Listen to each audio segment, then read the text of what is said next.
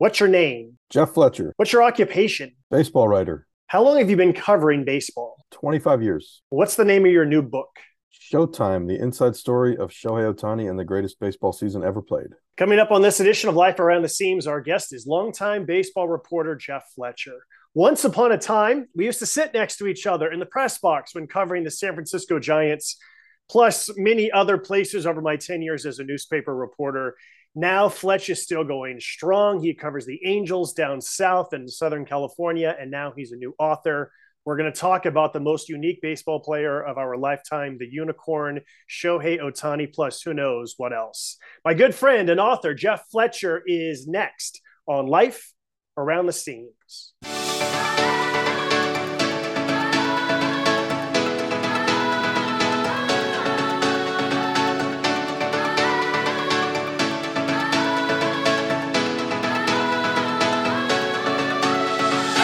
Former Major League pitcher Jim Bouton once wrote, You spend a good piece of your life gripping a baseball, and in the end, it turns out it was the other way around all the time.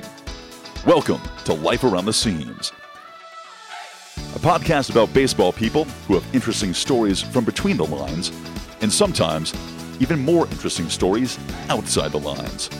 Here's your host, Josh Suchon.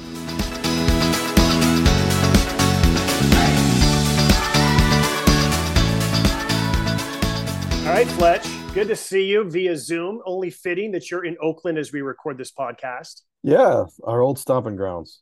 It's cool to be back here. All right, so let's just dive right into this. You wrote this book about Shohei Ohtani, and um, I love talking to authors. Their books are hard to write, quite an accomplishment. It, it takes a lot of time and um, mental fortitude. Tell me why you wanted to do this and why Shohei Ohtani, even though this is going to be an obvious question, but why this book? It is an obvious question because Shohei Ohtani did something that nobody had done in 100 years. And uh, he pretty much came to me. You know, I was already there covering the Angels, and Shohei Ohtani dropped in front of me and did this. And I'm, uh, you know, people talked about, oh, this is a season people are going to write books about. And I'm like, well, I guess if people are going to do it, I should probably be that person because I'm sitting here every day seeing it. Uh, I kind of uh, like to tell people that I've seen more of Shohei Ohtani than any other journalist, American journalist, because I'm the only one who's covered the Angels for his whole time. So it just is like a natural. If somebody's going to do an Ohtani book, it should be me. So that's that also made it actually not as difficult a project as many people, many people's books are because I didn't really have to like research as much because I'd already written the book in 500 installments basically over the previous four years. So it was just a matter of uh, going back through that material and putting it in a different format. And then there's about another probably 25 to 40% of the book that's new stuff. But uh, but a lot of it is just stuff that I that I already knew. But hopefully the readers, it's still going to be new for the readers. It's definitely going to be new for me. So when, when it comes to a book like this, and especially with your day-to-day job covering him, how much access to Ohtani, how much access to his interpreter, how much access to just key people in order to get some of that new material? Unfortunately, Ohtani pretty much felt like he'd already given me enough just in the uh you know that I talked to him like I said for my day job, you know, hundreds of times and uh I gotten a lot from him and uh so I couldn't really get any extra from him. But I did already talk to his agent. I talked a lot to Billy Eppler, who was the general manager, his general manager at the time. You know, some of his teammates in Japan, um, just lots of his teammates with the Angels, other people that worked around the Angels. So there's a lot, just a lot of people, you know, in his circle that I got additional information from. But uh, as for what Ohtani had to say, it's, you know, it's basically what he had said to me as, during my daily coverage of the Angels.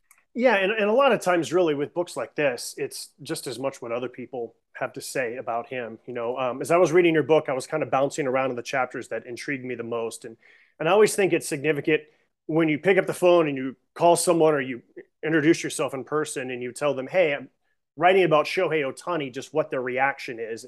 You know, so whether it's Rick Ankiel or whether it's you know like his teammates that are around him every day, like just what type of reaction do you get when you tell people, "I'm writing about Shohei Ohtani"? Yeah, everybody. There's no shortage of people in uh, awe of Shohei Ohtani, and that is what you really, what I like to convey to people is just the people that are in baseball really appreciate how amazing he is even more than we do because you know a lot of us regular folks are like oh geez you know there's lots of guys you know when i was in high school i pitched and i hit and it's like you know whatever.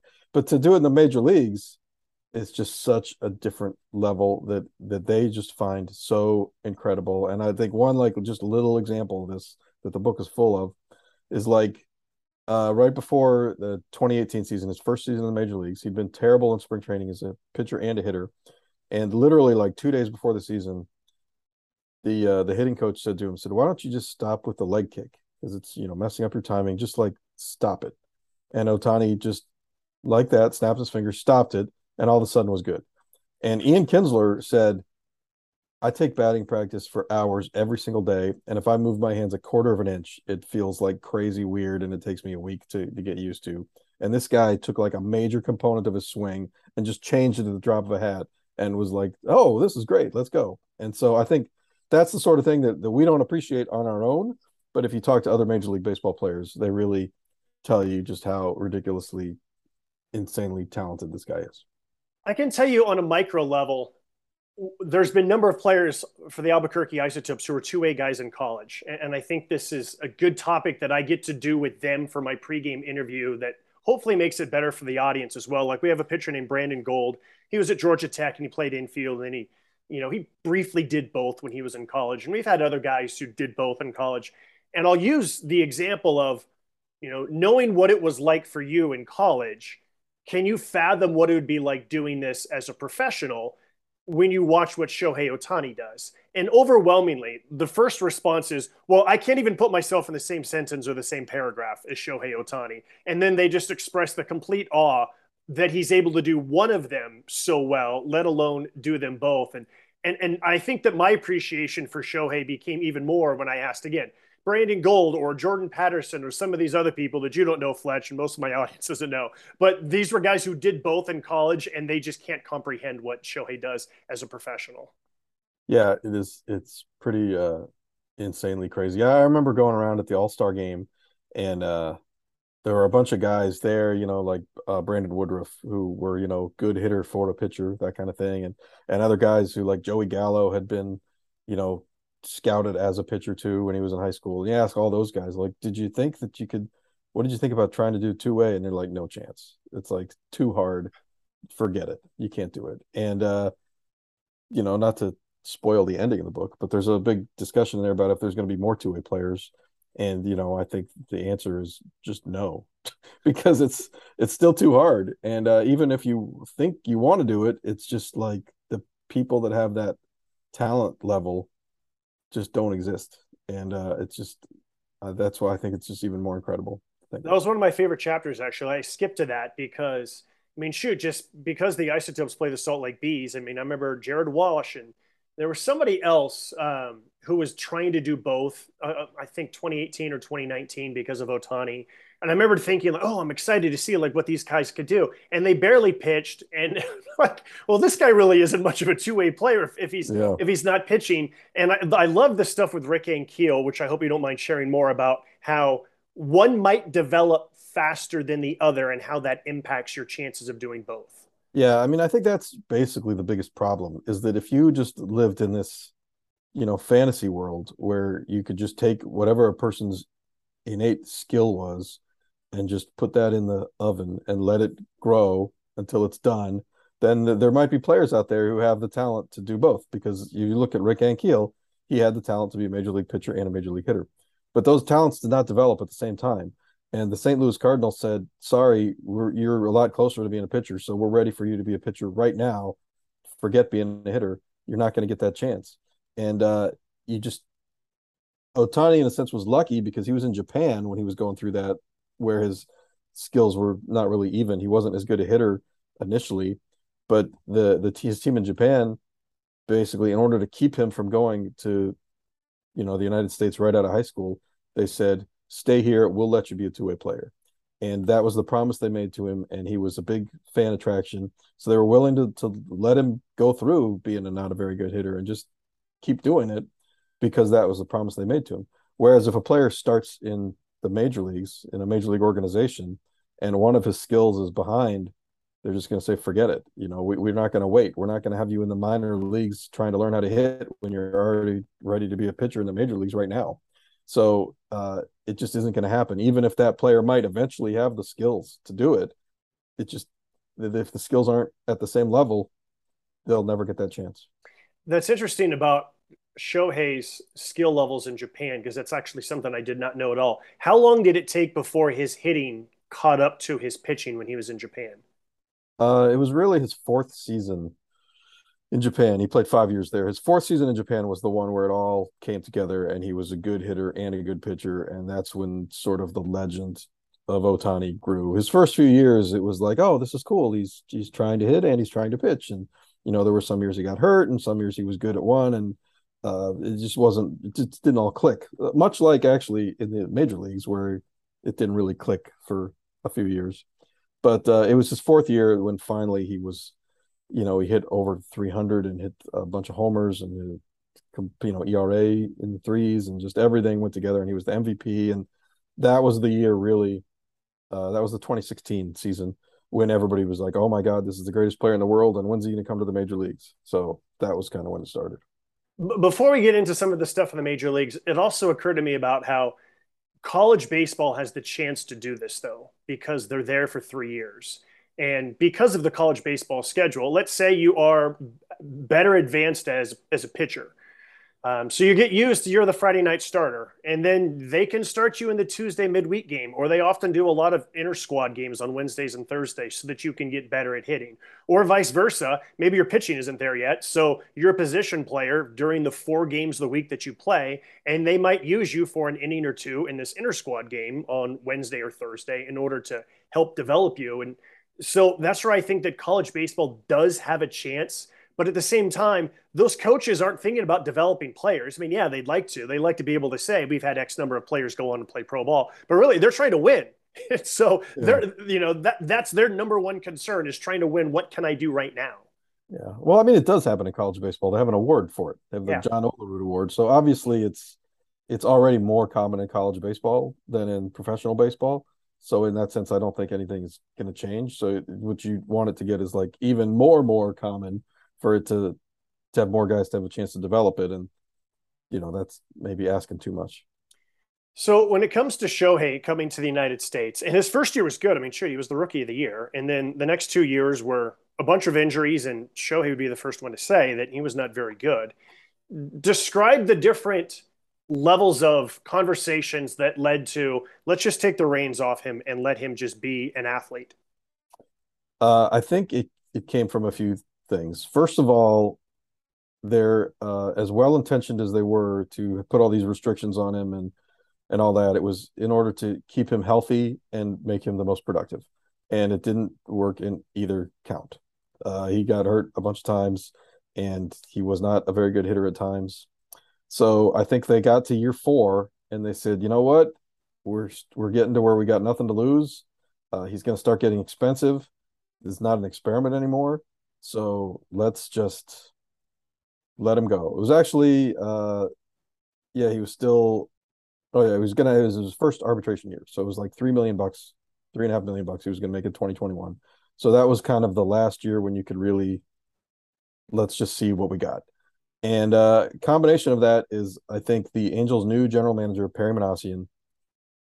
Uh, the backstory on him is that his dad was the visiting clubhouse, well, home, home clubhouse, and then visiting clubhouse manager with the, uh, or it was the other way around, with the Texas Rangers. But anyway, young Perry from eight years old grew up like literally living in a baseball clubhouse, playing with Bo Jackson and wrestling around with Ken Griffey Jr. and then eventually with the Rangers with Michael Young and you know, all these guys, he literally lived in the clubhouse. So he knew how players think at a different level than other executives. And he really appreciated the fact that it is hard to get to the major leagues and you can't you, you need to let the players be what they feel like they should be because it is it's not an easy thing to do. And so he didn't want to like put limitations on players. And add him to Joe Maddon, who is a very obviously outside the box thinker, and Joe Maddon doesn't like obviously following the rules of the quote unquote the book. And he wanted to, you know, the first time we talked to Maddon about Ohtani before he even started managing him, he said, "Well, why can't he pitch and hit uh, on the same day?" You know, this was in the winter meetings before the 2020 season when we thought there was going to be a regular 2020 season. Uh, he's like, "Why can't he pitch and hit in the same day? You know, it'd be great." And and Billy Eppler was the GM was like, "Whoa, whoa, let's hold on, let's." He hasn't done that before, and da da da. And the, and Maddon was like, "Oh, you know, I guess whatever. He, he's the boss. I'll go along with what he says." But then the next year comes along, 2021, and Billy Eppler's not there. It's it's Maddon and Perry running the show and plus the organization feels like they're kind of getting to a, a inflection point on Ohtani, and they just all the parties got together and said, "Look, what's worked, what we've tried hasn't worked. Let's just forget all that. Let's ask Ohtani, what do you think, and uh, let's do what he thinks. And if it doesn't work, you know, we haven't lost anything. And obviously, it did work incredibly. So uh, I think that was a, a big change for him. When when reading that chapter and listening to you speak right now, what occurred to me is okay, so like what's the next step of professional baseball teams letting athletes be athletes? You know, and once again, all of this well-intentioned pitch counts and oh, let's give people an extra day rest and let's, you know, let's do all of these things in order to try and keep players healthier. And it doesn't work. Players get more hurt than they ever have. And I know the main reason is because of money and because no one wants to be the person who blows out the elbow of someone who's making $50 million. But it occurred to me of maybe you just let athletes be athletes and go longer and condition them to pitch every four days the way that they did for 80 years. Um, I, I, I, don't know. I know that this is a very Pollyanna view, but it made me just think about letting athletes be athletes. Yeah, you know, this is a. I've always thought I have this idea for uh, minor league pitching development, what they should do. And you should probably work on this since you're in minor leagues. All right, I'm taking notes them, here. Write it down. So uh, I think the problem is like in the minor leagues, they don't throw that many pitches because they're trying to like take care of them and keep them healthy. So what I would do is all my starting pitchers, whatever pitch count you assign them for that day, 80, 90, whatever, when they're done, send them to the bullpen for like 20 more which is something they do in spring training when they're you know building up if you have a short outing or whatever. But just do it all the time, because the problem is, uh, like the first time you hit a new high in pitches, you don't want that to be in a game because then that's a high stress pitch and you know all things are going on. But you want your arm to learn to throw those extra pitches without the pressure of the game. So uh, you throw in 80 pitches in the game, and then you throw 20 more in the bullpen and the next time when you throw 90 pitches in the game, you've already thrown 90 pitches because you threw those other ones in the bullpen. And so you just kind of can push it out that way. And uh, I think that would be a better way to develop pitchers to throw more pitches. And then you could have that happen more in the major leagues. And we could go back to, you know, where the starter could throw 120 pitches and it wasn't like, oh my God, he's at 95 pitches, get him out of there. So Another thing is if you uh, reduce the roster sizes or reduce the number of pitchers you can have on the roster, I think you would that would force you to train your pitchers to to be more efficient with their pitches and to throw more pitches and and I think maybe you'd see less strikeouts then too. So the Astros organization does this thing that I actually really like, and it's something that Tony La Russa and the A's briefly tried in the middle of a season, and the Rockies briefly tried in the middle of a season, and that's where they basically have tandem starters. And so you you pair two guys up, and the idea behind it is between the two of you, you're going to pitch eight innings. You're going to go five and you're going to go three. And then the next time through the rotation, you're going to reverse. You're going to go five and you're going to go three. With the idea that most of the time, if you're a starting pitcher in the minor leagues, you're probably going to be a reliever at some point in the big leagues. So you need to get used to this, anyways. And especially when you first come up, you're probably going to be used out of the bullpen. And so this gets you ready to to do both. And it also is a way of, okay, you threw your 90 pitches five days ago. This time you're going to throw 50 pitches, but they're, but you're going to learn how to pitch in the sixth and seventh and eighth innings with the game on the line. I mean, shoot, I, they got this guy named Hunter Brown, and I've seen him start and go six dominant innings, and I've seen him pitch the seventh, eighth, and ninth to get a save. And I'm thinking, this is really smart. I actually think more teams should do this. Yeah, I mean, I I think anything different is uh is good to to try to get guys out of what we're in right now because it's just uh this is really we're we're going off on a big tangent here, but I like it. This is fun. I just I just think there's the game has gotten too many like starters going out too soon and then four relievers coming in and throwing 97 miles an hour and striking everybody out and then that's it. I just I don't like that. I, I'd rather see starters pitch deeper and more balls in play and you know all that kind of stuff I've got a bunch of other like non Shohei Ohtani topics for us as well because I like okay. talking baseball with you because we did this all the time during spring training and during games. But let me let me continue with Shohei. Um, so the question when he first came to the states is a question that's really never going to go away, and that is what happens if he does have to focus on one at some point. So whether that's next year or when he becomes a free agent, or whether that's three years from now um, knowing what we know now that he was at his best when he did both when does um, when push comes to shove what's going to be the determining factor for if he does have to give up one? That is an excellent question. Excellent question sushi. Um, i think he's better as a pitcher because he's never really been bad as a pitcher in the major leagues for any extended period. He had like two bad starts in a row once and that's it. He's never had like a bad month as a hitter, he has. He's had a bad month. He's gone, you know, where he strikes out too much, he puts the ball on the ground too much, he pulls the ball too much.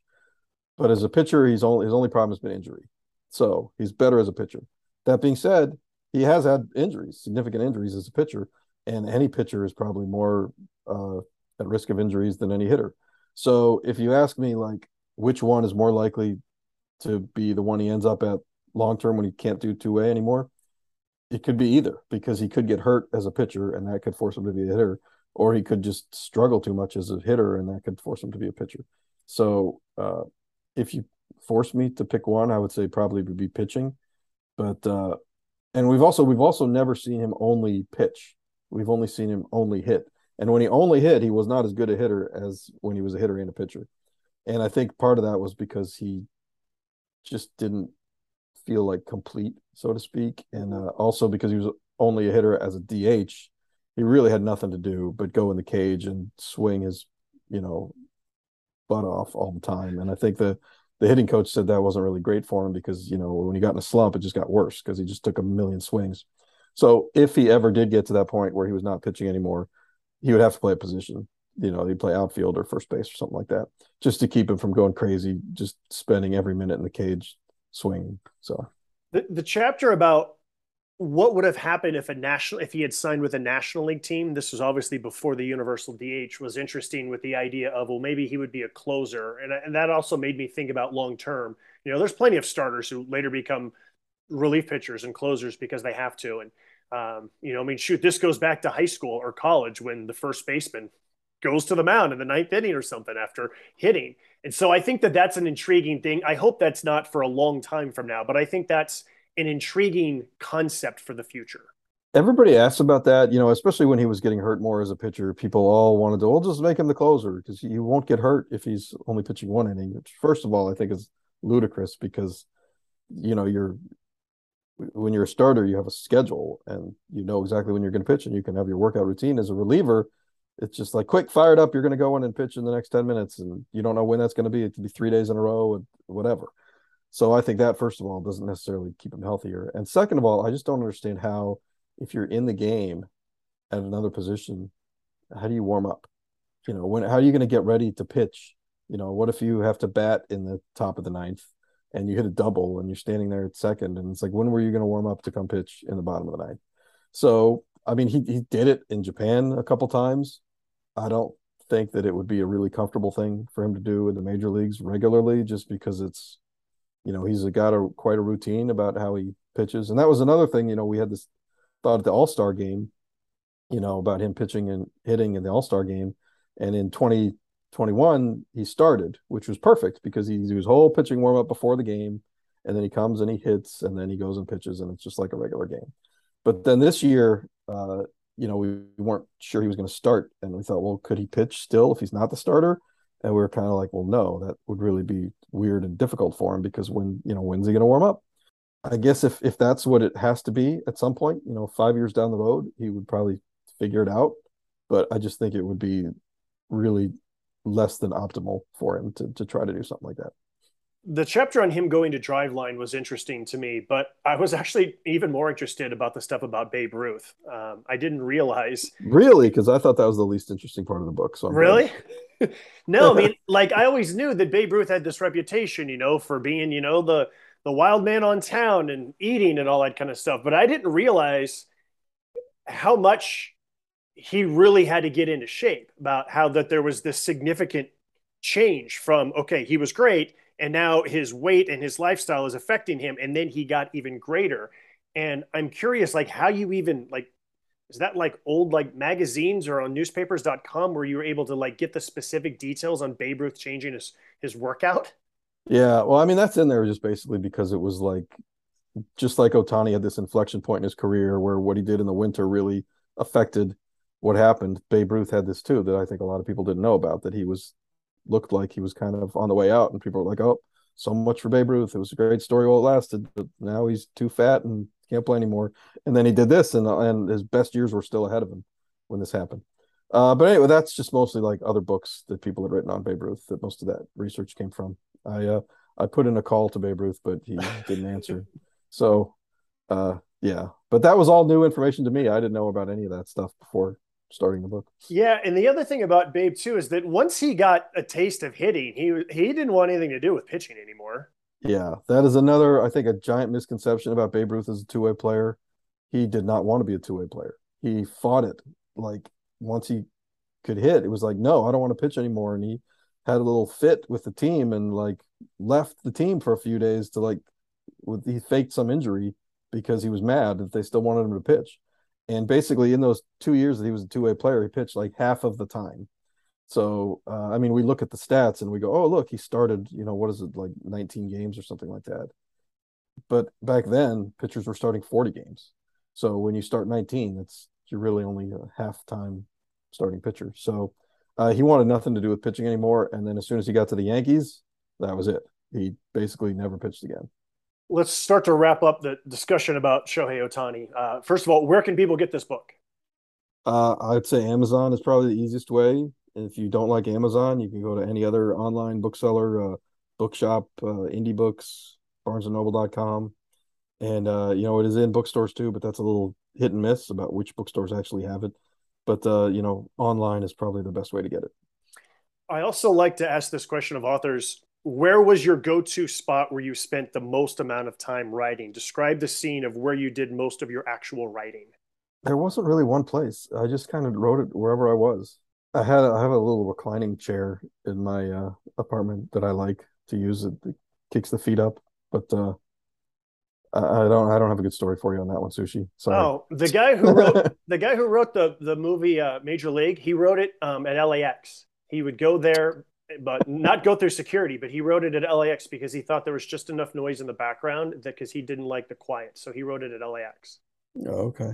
So now you know for your next book. Um, that's what, what I'll do for my next one when it does come time to do your next book, what did you learn about the book writing process this time that you wish you had known when you started it? Here's a little thing if people read the book very carefully, like when you read a newspaper story or like an article, there's sort of a summing up of what the whole article is going to be about at the beginning, and then you kind of go back into the whole chronology. And if you read at the beginning, like some of the chapters are like that. They kind of tell you like this whole chapter is going to be about this and here's what the whole thing is going to be and now we'll go back to the beginning and tell the story.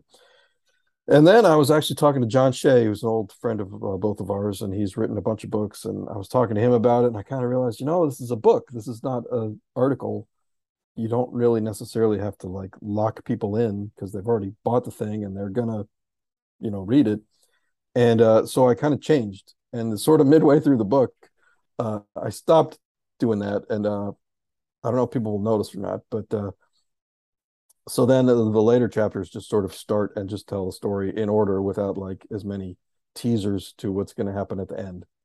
So. so you went from a baseball beat writer to an author within the context of your first book. Yeah, yeah. There's, I mean, this definitely is a first time book. There's a lot of things I would do differently, but uh, I still think it came out okay. I like what I've read so far. I've read about almost half of it, and, and I like it. Um, since I've bounced around, I have not noticed that. But when I read the rest of it, I will notice that. Um, what else about the book should people know that I've not asked you about? Um, I just think that it's uh, it's a pretty comprehensive look at his baseball career, and I think that a lot of people don't know a lot of the stuff because they think that he just sort of dropped from the sky and became this great two way player and you know, people don't know what the challenges were like to get him there because obviously his first three years in the major leagues, you know, he did it for two months at the beginning, but then it just didn't happen again. And I, I don't think that a lot of people really know how did he become great again when I thought he would was washed up. I thought he wasn't going to be able to do it.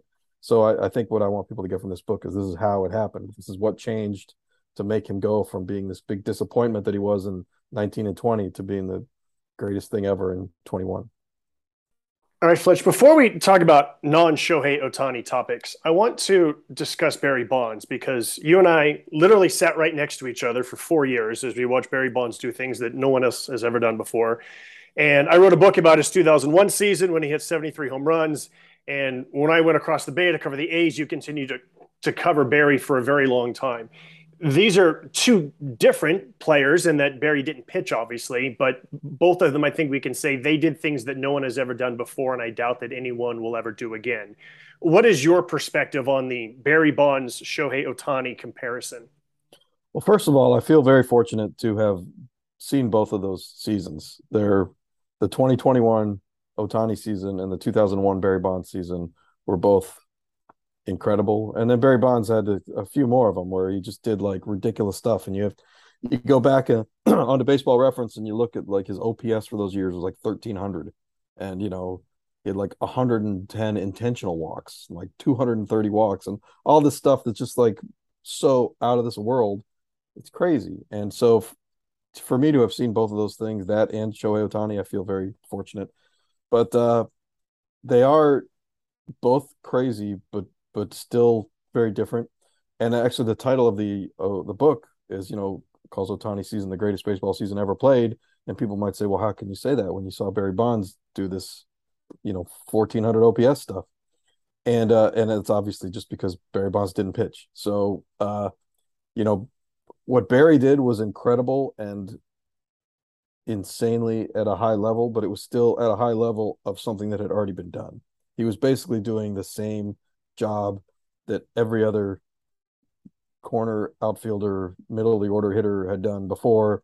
He just did it at a much higher level. Shohei Ohtani did stuff that nobody had ever done before.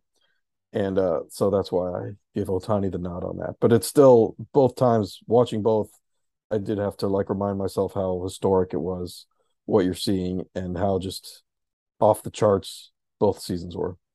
The thing that that sticks to me the most about my four years covering Barry's that when you'd go on the road, it was it was like the Beatles because especially because Barry was so unpopular. It was like so it was like the Beatles, but people booing him. But the attendance. I, mean, I remember we went to Pittsburgh and someone uh, uh, paid for a plane to fly around with a sign that said Barry, nice throw, Sid. You know, like that's the type of of, of energy that people put toward Barry Bonds. How would you compare when when Ohtani goes on the road and the atmosphere and the bump in attendance that we that you see?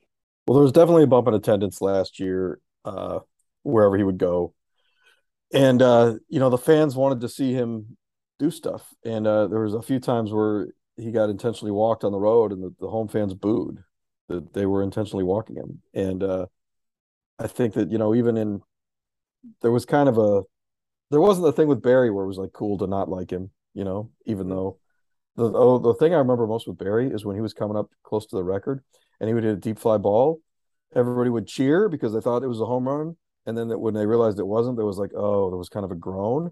And then like a couple seconds would pass and they go, oh, wait, we're supposed to cheer for him to get out because we don't like him. And they cheer again.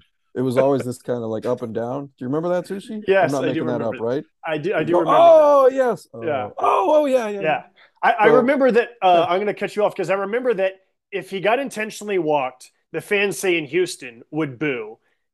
And if he struck out, then the fans would really, really cheer. Like, yes, you know, we, we tried to get him out and we struck him out. Yay for us. But then when he hit a home run, yay, we saw history. And so they were super excited by that as well. Yeah. Yeah. So uh, Ohtani was definitely, there wasn't that kind of, uh, like he, he did get booed a few times early in his career in uh, Seattle and New York because those were two of the teams that he spurned basically to pick the Angels, so they didn't like him. Uh, but beyond that, people just pretty much like him wherever he goes, and they obviously don't want to see his team, uh, their team lose. But uh, that's fortunately with the Angels, they they lose a lot, so they get to see Ohtani do great stuff, and then the Angels still lose. So it's a win for the uh, the home fans in a lot of cases. How is Shohei's relationship with the Japanese media, which then becomes the conduit for how everyone in Japan views him? He tolerates them, uh, but I'm sure that they would love to talk to him a little more often. Uh, all of us would love to talk to him more often than we do, but he's got a pretty uh, strict protection from the media by the Angels, and he pretty much talks when he pitches, and that's it. Uh, unless he does something, you know, if he hits three homers, which he hasn't done yet. Um, but even some of his two homer games, he doesn't talk to us. The Japanese media is not thrilled about that, but I understand they have to have some rules on him. You just can't have everybody walk up to him every day and talk to him in his locker, or he would never get anything else done. But you know, I think we would all like to see a little more loosening to where you know maybe once a week we talk to him before the game and could ask him some more questions about you know bigger picture things and not just what happened in that game. Because it's awkward to when you know you know you just pitched a game and you're asking him about like uh do you think you want to do the home run derby in two weeks you know? Because it's like that's not the kind of question you should be asking after you just pitched. You should be asking about that game.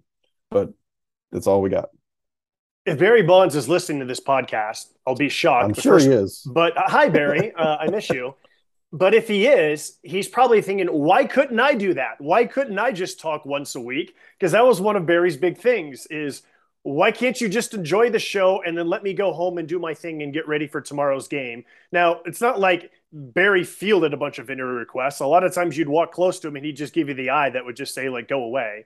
Um, but the other thing I, I have a funny Barry, story about that. Can I interrupt a real yes, funny story ahead. real quick? I wrote this story about Barry at one point, and uh, I it was one of these things where I was just prepared to not have any contribution from Barry because that's how you did it. You wrote the story around him basically, but I had to be able to say in the story like Barry didn't refuse to comment on it, so I had to at least make the effort to walk up and talk to him. And I walked up to him, and I don't know, I caught him in a weird mood, and I said, "Do you have a few minutes to talk?" And he was like, "Yeah, sure. What do you got?"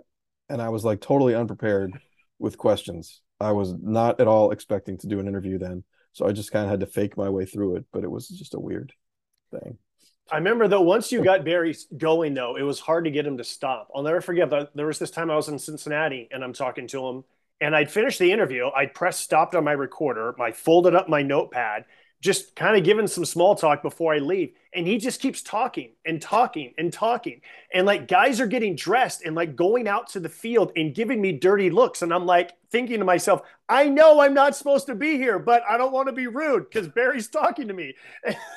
it's like 25 minutes before first pitch and he's still talking to me. And I remember going like, uh, I, I think you got a game and I got to go. And Barry was like, oh yeah, we'll finish this later. We never finished it later, by the way. There, there was another time where he was uh, sitting in his recliner there, and uh, it was when he was one of the home run chasers. So there was all this national media, and he started just kind of like chit chatting with somebody while he was sitting in the recliner, just about like what he was watching on TV. And all of a sudden, more people come, and there's this big group gathered around him. And it's not even an interview; it's just his like random silly observations on like something on TV, and it was just like pointless, nothing. But you couldn't walk away because like Barry's talking. Yeah, I, I have to stay but it was just like ridiculous what was happening and, and people were like afraid to leave so yes you were always afraid to leave because you didn't want to get scooped and you didn't yeah. want to miss out on the one time that he was in a good mood and wanted to talk yeah um, all right, I want to transition to um, another topic that is one of your favorites and one of my favorites, and um, it references Joe Maddon and something that he did when he was Angels manager. And I don't know if I stole this idea from you, or you stole it from me, or we both stole it from somebody else. But the idea is that every time there is an infield fly rule, you should let the ball drop on purpose because somebody at some point somewhere is going to forget the rule, and you are going to get a double play as a result of this. Um, your thoughts on the infield fly rule? Uh, yeah, I actually have said that too, and maybe I did steal it from you, but uh, I don't know if that's a Maddon thing. I think it's just you and I. We're ahead of all of baseball in this. Is that you should just drop it all the time because you have nothing to lose, and uh, eventually you will find a hitter that doesn't or base runner that doesn't know the rules, and you'll get a double play. So it's like a no lose situation. But weren't the Angels doing this in order to get a speedy player off the bases at one point? So that is a different thing, and that is actually Brad Ausmus. Okay, that's a Brad Ausmus thing, a Brad Ausmus invention that uh, he did it when he managed the Tigers, and then he did it when he managed the Angels in 2019.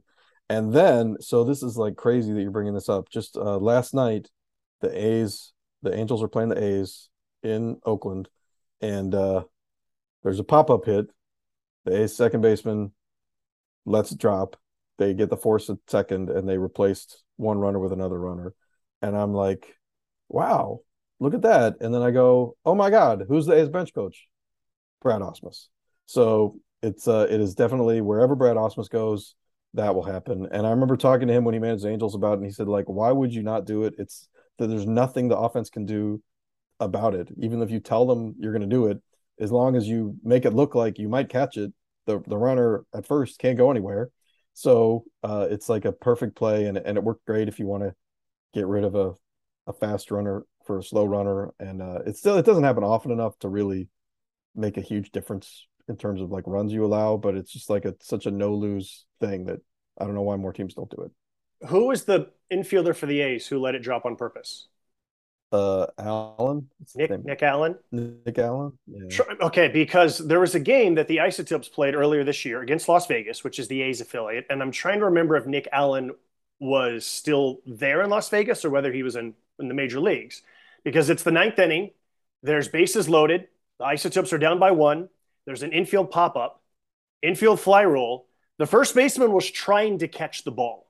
Okay, he was trying to. He was not dropping it on purpose, but he missed it. And the Isotopes runner at third base forgot the rule. And he just starts jogging down from third to home, thinking that there's a force play, and he gets tagged out, and that's how the Isotopes lost the game. Oh my god! Well, I did. You know, as after this happened last night, I I uh, was talking to one of the A's writers about it, and they said, "Oh yeah, they worked on that all spring." Uh, so clearly, anybody who was in the A's organization, not just the major leagues, would be down with this. But but that particular case you're talking about is obviously something different. So I also remember Jerome Williams. I remember Jerome Williams, right? His one of his first starts in the major leagues. I don't know if it was his major league debut or one of his early starts. It was in San Francisco, and there was a bunt play and it wasn't that high enough for it to be an infield fly rule, and he let it drop on purpose and he started double play and i remember thinking oh my goodness a rookie this early in his career has the wherewithal to let a bunt drop on purpose to start a double play yeah that's pretty good you see that sometimes and uh, you know andrelton simmons used to do a lot where there was kind of like a a low soft liner to where you could either catch it or play it on a hop and he would do that a lot to intentionally let it drop so he could get the double play. Andrelton Simmons was also like playing on another level from everybody else. All right, let's let's. Um, I want to dive into a couple of what if scenarios since both of you have a lot of Bay Area ties. Um, it's one of my favorite talking points in the press box is um, with people with the A's and Moneyball and this idea that Michael Lewis was the author of Moneyball. He was not a baseball writer he just showed up and i remember him telling me that he just kept showing up and he didn't realize that it was some ballsy thing that he just kept showing up and that's how he got access in order to write this book. And Billy Beane and paul DePodesta and everyone they liked him and they didn't feel threatened by him and then it was not until later that michael lewis said oh yeah this is too good for a magazine. I'm writing a you know this is a book and i've already got the book deal and blah blah blah. Um, a lot of the things that Billy Beane believed in the whole moneyball he got from Sandy Alderson, and Sandy Alderson was the exact opposite. He didn't want anyone to know about on base percentage and some of the other different things that that Sandy believed in before it became mainstream. So let's take this alternate universe where Billy Beane tells Michael Lewis, "Get out of here," you know, top secret stuff here, um, and the book Moneyball never gets written. How long does the A's window of competitiveness with Hudson Mulder and Zito, who didn't get any credit in that book, continue longer? How much does that change the advantage the A's had before the rest of baseball figured it out? I mean, I think that there there certainly would have been a little more time before the A's uh, before other teams started doing the same thing with like the on base percentage, but I, I don't think it would have really changed the A's success too much because I think still most of their success was built on not that, but you know, Hudson, Mulder, Zito, Chavez, Tejada, all those guys. And I don't think they would have had those guys any longer or uh, or anything like that. So uh, I think Moneyball was a great look at uh, a part of what they did, but I don't think it's like the biggest part of anything. And I even till today, I mean, probably for the most part, there are not like Scott Hattebergs out there that are making bad teams good teams. They're just like that's how you're filling around the gaps. So uh, you can still probably make a good team based on the the traditional stuff of like who looks like a really good baseball player from their regular stats, you know, and that's the most of making your team good. And obviously the way the way that the fringes and stuff, that's different, but I don't think it would have really changed too much of history. A, a part of history that might have changed though is I think it, it inspired a lot of people who were not working in baseball to work in baseball. And I think it opened the door for them. The number of interviews that I've read from people who have now been in baseball for 10 years and they said, I read Moneyball and that made me want to get into it. And I think that opened the minds of front offices, owners, um, other GMs about bringing in people like Farhan Zaidi, you know, with Farhan's background and welcoming them into their what previously was a very exclusive club. Yeah, that's that's definitely true. I think that that it definitely opened up to uh, a lot of analytical thinking that probably wasn't there before. As you're sure it might have it happened eventually, but certainly hastened the process and and led a lot of more different voices into baseball. Definitely.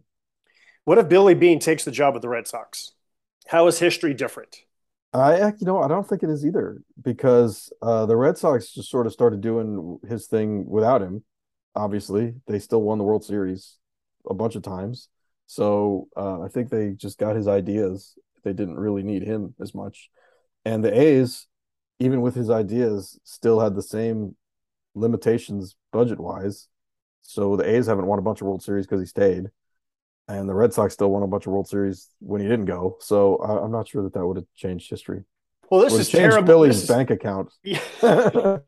this is terrible radio or terrible podcasting if we're saying that nothing's different. You know, history's hard to change. You know. Well, okay, so Theo Epstein's life is different. Yeah. Okay, so Theo Epstein does not become the the architect of the Red Sox team that breaks the curse, and he therefore probably does not go to the Cubs and finally win a World Series with the Cubs. Right. So there you go. If if Billy Beane didn't take the Red Sox job, the Cubs wouldn't have won the World Series. And then Paul DePodesta remains in Oakland instead of going to Los Angeles. In which case, after two years, when the Dodgers didn't like him, and then they hired Ned Colletti, so Ned Colletti does not become a general manager in Los Angeles if that happens.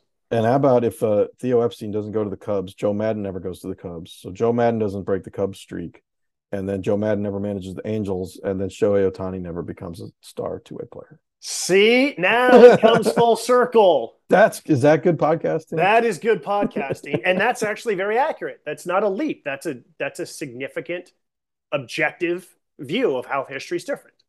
Sure, but also like Billy Beane and uh, what's his name, the president there for the Red Sox, um, um, um, uh, Lucchino those two guys would that would that would not have lasted very long. Those two yeah. guys are so similar type A personalities. They would have drove each other crazy. I don't know how long that would have lasted, but it would not have lasted very long. Yeah. I don't know if the Red Sox win the World Series. They probably do, but you never know. Yeah, I mean it's you don't winning a World Series is really lots of, you know, ball goes foul here or there, you don't win and all that kind of stuff can happen. It's it's weird. You know, there's the, uh, just something that the the Angels fans, first of all, feel like they're cursed all the time. And uh, one of the things that was brought up to me on Twitter just this week is, uh, do you remember Kendrys Morales? Oh yeah. And uh, he hit a game-winning grand slam, and then he jumped onto home plate and blew out his knee and like missed like the whole rest of the season or something like that. And uh, his career was never the same after that. And uh, somebody pointed out to me if that hadn't happened, the Angels might never have signed Albert Pujols, and oh. that might never have sent them on this path of getting all these big free agents at the expense of their farm system and maybe we wouldn't be in this this mess that they're in right now. So that's a good like what if. That is a good one. You know what i remember about that too is that after that there was all of this talk around baseball like oh you can't do that. Be careful with the celebrations. And for like a week everyone was careful and then they went right back to doing what they have done ever since. Yes. and it just proved that was just a one-time fluky thing yes. still has not happened again. So yeah yeah. Um, all right, Fletch. This was a lot of fun. I appreciate it. Congratulations, my friend. I'm proud of you. Um, I'm glad that we've got to connect. Uh, I wish we could do it more often. And um, and once again, thanks for uh, your time and for this book. All right. Thanks for having me, Sush. It's been great to talk to you. That was Jeff Fletcher, and this is Life Around the Seams.